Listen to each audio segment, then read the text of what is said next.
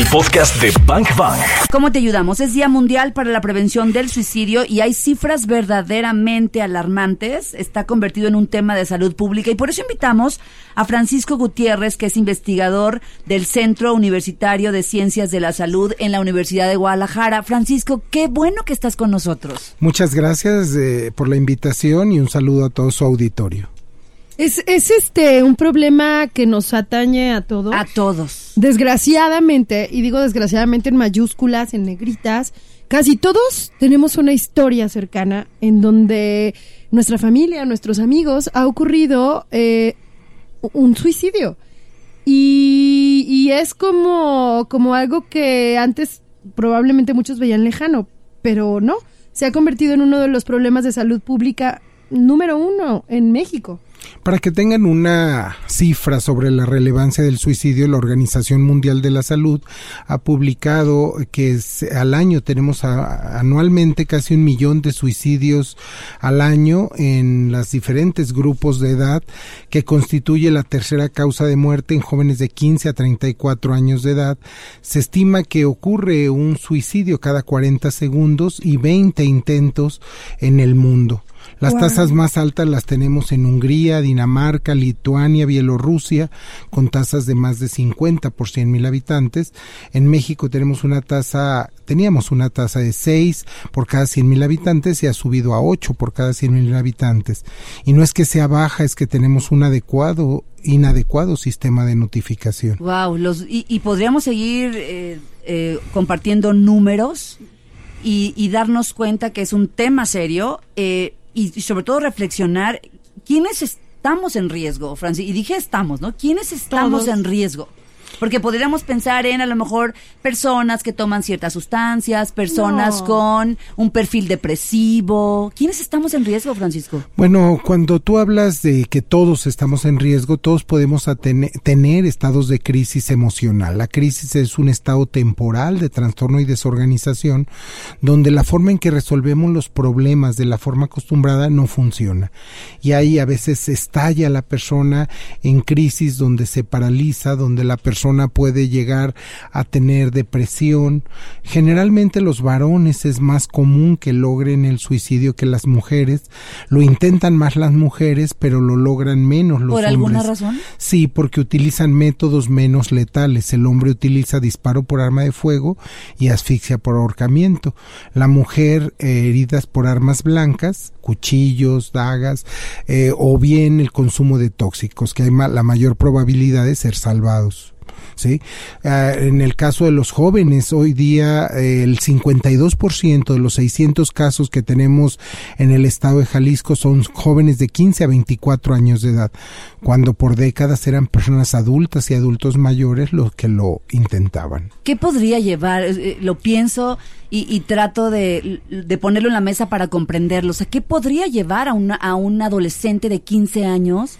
¿Qué podría llevarlo a, a, un escenario como ese? Cuando hablamos del suicidio no hablamos de causas sino de factores de riesgo porque confluyen varios, ¿no? En el caso de los adolescentes las decepciones amorosas donde tienen un, amor, un modelo de amor cosificado, si tú no estás mi vida no tiene sentido, el consumo cada vez más temprano de alcohol o drogas, en un estudio de 2.922 autopsias por suicidio, homicidio y accidentes, 33 de cada 100 tenían alcoholemia positiva, lo que lo convierte en un factor de riesgo importante. Bang Bang Nexa, desde la una. No estamos hablando nada más de los datos duros de cuántas personas toman esta decisión o cuántas no. Estamos hablando de cómo podemos prevenirlo, cómo podemos darnos cuenta, cuáles son las señales que alguien podría estar presentando eh, que nos indiquen que va en ese camino. Porque luego los signos de advertencia no son tan obvios. Está Francisco Gutiérrez con nosotros, que es investigador de la Universidad de Guadalajara. Francisco, yo te preguntaba antes de irnos hace un momento a música, ¿Qué podría haber detrás? Porque uno no entiende cuando ves una cara tan feliz o una persona famosa, por ejemplo, que nos proyecta un determinado estado de ánimo y a los dos, tres días te enteras de que se quitó la vida, ¿no? Pero ese es un famoso ¿cuántas historias puede haber ahí cercanas a nosotros? Entonces yo, yo preguntaba, ¿qué puede haber detrás de una cara feliz que después hace un acto como ese? Claro, hablamos de factores de riesgo en el caso de los niños, que Jalisco 1997 es el primer caso documentado de un suicidio infantil de a la edad de 8 años. Eh, hablaba de maltrato físico, psicológico, abuso sexual. En el 26% de los niños con bullying, el acoso escolar puede existir, o tentativa suicida. Los adolescentes, problemas familiares de acoso, eh, el acoso en las redes por los pares o algún problema familiar. Las personas adultas, problemas económicos, problemas de pareja, problemas familiares, laborales y en los adultos mayores la aparición de una enfermedad incapacitante, invalidante o dolorosa o la jubilación o la muerte del ser querido, ¿no? Eh, Francisco, digo, estamos hablando como de, de los porqués. ¿Hay algún dato, documento que, mm, que, nos hable de las cosas póstumas? Es decir, eh, cartas, frases, últimas palabras, de gente que haya tomado esta decisión que nos, que nos indique por dónde iba el asunto? El 22% de las personas que han fallecido por suicidio dejan una nota póstuma. La nota es un póstuma, alto, ¿verdad? sí, 22 de cada 100 ha sido una cifra elevada, donde tratan de dar un mensaje. Los mensajes han sido mecanografiados en computadora, ahora por las redes sociales. Acabamos de ver un reciente suicidio donde cuatro días antes lo grabó en su escuela, en su centro universitario y parece ser que nadie eh, se percató de ello, ¿no? Los mensajes pueden ser por cartas, pueden ser enviados a los amigos, son mensajes afectivos donde dicen eh, yo te quería mucho, no me creíste, mensajes con recomendaciones donde los sepulten si quieren que los incineren o que no culpen a nadie, eh, mensajes culposos, no se culpe a nadie de mi muerte, pero Lupe te quise mucho, ¿no? Y a veces le entregan la nota Lupe, ¿no? no se culpe a nadie de mi muerte y entonces quiero saber o sea, imagínate, estoy pensando en Lupe, ahora qué dices, ¿no? Y entonces, Lupe, te quiero mucho, imagínate. Y entonces me hace pensar en una persona se quita la vida, pero ¿cuáles son las, qué es lo que viven los familiares una vez que eso ocurre? Se estima que eh, por cada suicidio consumado puede haber seis a ocho personas que entran en estados de crisis y en el caso de familiares debemos de cuidar mucho que aparezca otra idea suicida en la familia porque eh, sería probable. Hay culpa, hay vergüenza, hay estigmatización y eso puede ser algo riesgoso. Bank Bank en Exa de 1 a 4. Queremos saber más. Es decir, si tú tienes un amigo, si tú tienes un familiar, si tú conoces la historia de alguien que a lo mejor tiene algunos signos que pudieran estar diciendo algo, pero quizá no tenemos información y no sabemos leer estos signos de advertencia. Entonces, vámonos por partes, ¿no? Es decir, cómo identificar estos signos de advertencia y una vez que los hemos identificado, ¿cómo podríamos ayudar a alguien que amamos, Francisco? Sí, esto es importante señalarlo porque algunas personas piensan que el suicidio no se puede prevenir. 75% de los casos son planeados y emiten señales verbales o no verbales que se llama gesto suicida. Empiezan a regalar pertenencias, indagar métodos de cómo morir, despedirse en vida. Es más común que la persona se suicide en fin de semana y fin de quincena porque cuenta con los medios para comprar los artículos para tal fin. Es importante ver cuando la persona tiene cambios drásticos de su estado de ánimo, ah, deja de ir a trabajar, no se quiere bañar, no va con la pareja, situaciones que antes eran muy eh, eh, motivas para él o muy valoradas y ahora no se está apático, está retraído, se encierra, se encierra en su habitación. No necesariamente esto significa que se quiere suicidar, pero puede estar pasando en una etapa de crisis que reclama ayuda. ¿Puede ser la antesala? Sí, definitivamente hay personas que empiezan a planificar su suicidio durante el insomnio.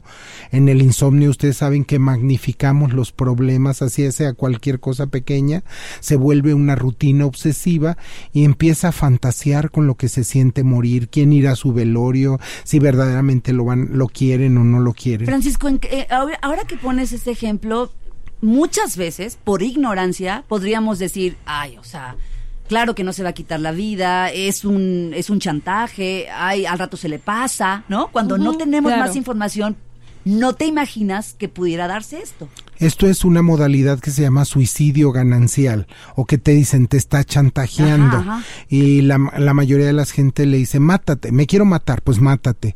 Debo señalar que el artículo 224 del Código Penal establece penalidad a aquella persona que incite al suicidio o ofrezca los medios para hacerlo. Entonces Wow. debemos de ser muy cuidadosos y aun cuando sea un chantaje requiere atención. Tuvimos una ama de casa, 20, eh, 39 años de edad, eh, se coloca un, un letrero en su pecho, eh, se toma un frasco de pastillas y dice, si me quieres, despiértame. El marido no llega a comer y se da un suicidio consumado, aun cuando ella no quería morir. Wow, qué historias. Y es que ahorita estoy pensando en, en esta parte en donde muchas veces decimos, es un chantaje, ay, claro que no, pero también existe otra. Muchos, muchas personas eh, conocen el Club de los 27, que hace ratito platicábamos de él, ¿no? El Club de los 27, eh, del cual forman parte rockeros súper famosos, Jimi Hendrix, Jimi Hendrix, Kurt Cobain, Amy Winehouse, Janis Joplin, etcétera, etcétera, etcétera. Aquí eh, cabe mencionar que los papás y los amigos de chavitos, o bueno, ya ni tan chavitos, ¿verdad? Porque para los 27 ya no estás tan chavito, pero que van hacia ese camino y que ven que su estilo de vida, por ejemplo, está inmerso en las drogas, Excesos. en el alcohol, en los excesos, y que dicen es que yo quiero pertenecer al club de los 27. Nos decía eh, Francisco Gutiérrez, ajá, sí existe, o sea, no es una broma, hay que ponerle atención a estos comentarios que pudieran ser banales o que pudieran, que pudiéramos creer que, que no pasa nada. Con una persona en crisis debemos de mantener eh, la calma, no eh, decir se me quiere suicidar, correr, gritar, alarmarse, ignorarle. Eh, tenemos que fomentar la verbalización, que nos platique. Una persona que habla de lo que le pasa tena- tendrá menor riesgo. No prometer nada que no seamos capaces de cumplir, eh, no discutir con la persona, está muy sensible a las cuestiones de autoridad. Tenemos que buscarle opciones por las cuales no eh, atentar contra su vida. Muchas veces es no quiero hacerlo por mi mamá, mi- mis hijos, Dios, mi tía, mi trabajo. Es hacer una buena opción para poder a- empezar a hablar acerca de ello. Ofrecerle opciones donde atenderse. Lamentablemente eh, quiero compartirles que una persona que está afectada por la depresión a veces tarda cinco años acudir en un tratamiento profesional. Porque la gente le dice, ponte a leer un libro, salte a dar la vuelta, Claro. distráete. Métete Y, a clases de eh, ah, algo. claro. Y esos pueden ser algunos paliativos, pero no nos vamos a las causas reales, ¿no? Bang Bang. ¿Cuándo buscar a un especialista? ¿Cuándo, ¿Cuándo es el momento? ¿Cuáles son las señales? Yo creo que esto es muy importante esta pregunta en el sentido de no esperar a que una persona tenga ideación o tentativa suicida.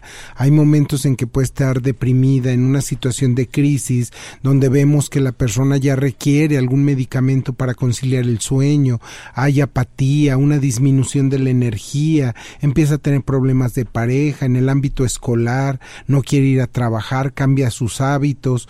En esta demanda de ayuda, la persona puede recibir una ayuda oportuna que prevenga el suicidio. Acudir con un especialista en el área de salud mental. Hay muchos charlatanes usurpadores de la función que de repente les prometen curas milagrosas, este manejo de la energía y no sé cuántas cosas.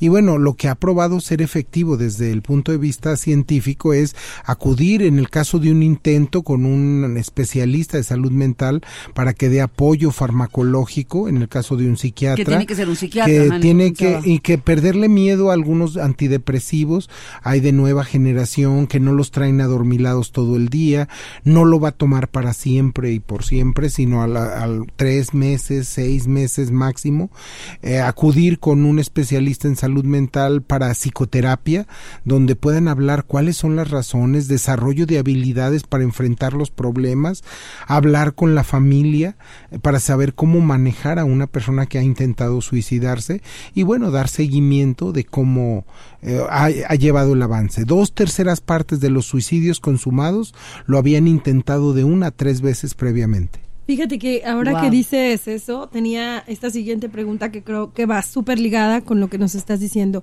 ¿cuántas personas realmente, eh, realmente querían morir? O sea, ¿hay algún número? Eh, no, no es una cifra que se pueda cuantificar, pero tienes toda la razón. Cuando tú le preguntas a una persona, ¿tú te quieres morir? Y la respuesta es, yo quiero dejar de sufrir, que son dos condiciones totalmente, Totalmente diferentes.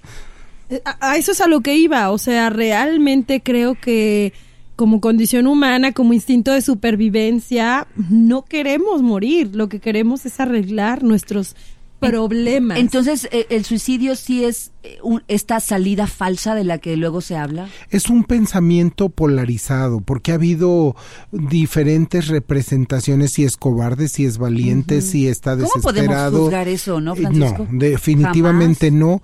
Eh, cuando tú hablabas del pensamiento del suicida, hay pensamiento polarizado.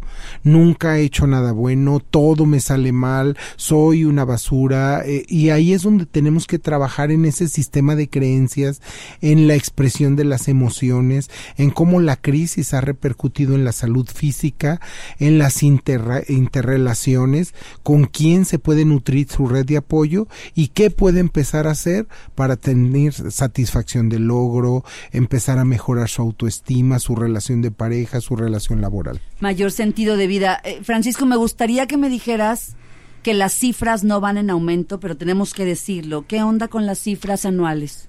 Cuando nosotros iniciamos el Centro de Intervención en Crisis hace 25 años, para el estado de Jalisco teníamos 100 suicidios.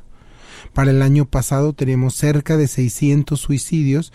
Claro que se estima el crecimiento poblacional, pero es un tema que va creciendo hasta el 11%, 52% Anual. por- anual, 52% de los casos son jóvenes entre 15 a 24 años O de sea, edad. cada vez son más jóvenes. Cada vez Sí. más jóvenes. Y cada vez son más. Es correcto.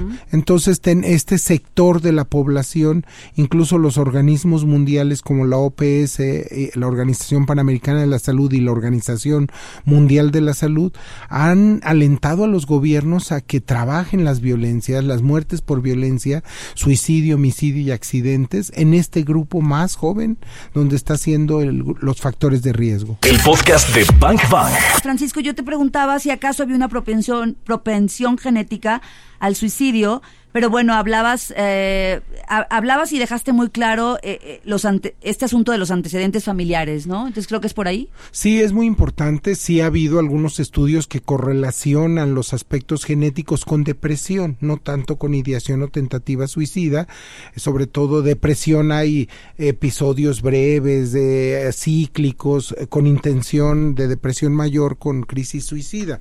Sin embargo, lo que llega a potencializar esta predisposición tiene que ver con la dinámica familiar, la dinámica social, elementos El donde el sujeto se siente frustrado, las pocas accesibilidad al empleo, la crisis económica, los entre factores otros. externos, ¿no? Es correcto. Siempre, pues siempre, como todas las enfermedades, los factores externos son los que potencializan aquello que pudiéramos nosotros tener como herencia genética. Hacen que se exprese el gen. Y hablábamos del consumo de antidepresivos, también hay, hay Eh, aquí es perderla el miedo al consumo del antidepresivo. Un antidepresivo bien indicado Ya. por un especialista, nosotros los psicólogos no damos medicamento, pero El también psiquiatra sí. el psiquiatra sí, y una vez que le han dado el medicamento a la persona con crisis suicida, la regulación del medicamento es necesaria por la familia, porque ha habido casos donde utilizan el medicamento que les prescribieron para cuestiones de eh, privarse la vida, ¿no? Entonces, sí tener una vigilancia, mantenerlos bajo llave, eh, para que se beneficie más que se perjudique. Sí, porque son medicamentos controlados. Francisco, ¿dónde acudir? Si identificamos factores de riesgo, si, si ahorita escuchando el programa sabes que necesitas ayuda, ¿a dónde acudimos? Bueno, inicialmente, para si alguien no tiene la forma de memorizar un teléfono, 911 debe de enlazarlos con el Instituto Jalisciense de Salud Mental, donde está el servicio de intervención en crisis, las 24 horas del día, los 365 días del año. La Universidad de Guadalajara cuenta con clínicas de atención a la familia, la pareja individual en el 1058-5200, extensión 33938 eh, y en donde puede acudir a estas clínicas. El Centro de Evaluación Psicológica, que es en el Departamento de Psicología Básica, es el 1058-5200, extensión 339 45, 46 y 47. Vamos a compartir estos datos ahora en redes sociales. Y esos números hay que tenerlos siempre a la mano. Creo que nunca está de más tener los números de emergencia, este Cruz Roja Policía, etcétera, etcétera, pero también estos números son súper importantes. No sabes en qué momento te pueden echar la mano, te pueden ayudar a que tú le ayudes a alguien más. Claro. Hay dos eh, unidades, la unidad policial de atención en crisis, que es del gobierno del estado, y la unidad eh, policial de intervención en incidentes críticos, UPIC, que es de la policía de Guadalajara. Esto es cuando una persona está amenazando su vida y que necesita ser trasladado a un servicio de salud mental, a través del 911 pueden trasladarlo. Ah, Francisco, en estos teléfonos también, eh, o en cuáles, los familiares, por ejemplo, por ejemplo, que han sido afectados por un caso de suicidio y que a lo mejor no lo han externado, no se han acercado a un centro de ayuda, ¿hay algún lugar que tú recomiendes para la gente que vivió algo cercano? Nosotros tenemos la clínica de duelo por suicidio que está en el Departamento de Clínicas de Salud Mental eh, a través del 3 eh, del 1058 5200 extensión 33938 es eh, donde pueden acudir. Muchas gracias eh, al, eh, Francisco Gutiérrez, investigador de la Universidad de Guadalajara. Cualquier duda que la gente tenga, eh, más información, la página, las redes sociales. Pueden entrar al Centro Universitario de Ciencias de la Salud, www.centrocux.udg.mx. Gracias, Francisco. Yo repito el teléfono 1058-5200, extensión 33938. Así es. Gracias Francisco. A ustedes por la invitación y esperamos que haya sido de provecho. El podcast de Bank Bank. Claudia Franco y Karina Torres están en vivo. De lunes a viernes de 1 a 4 de la tarde por XFM. En Guadalajara, 101.1. Arroba XAGDL y arroba Bank Bank FM.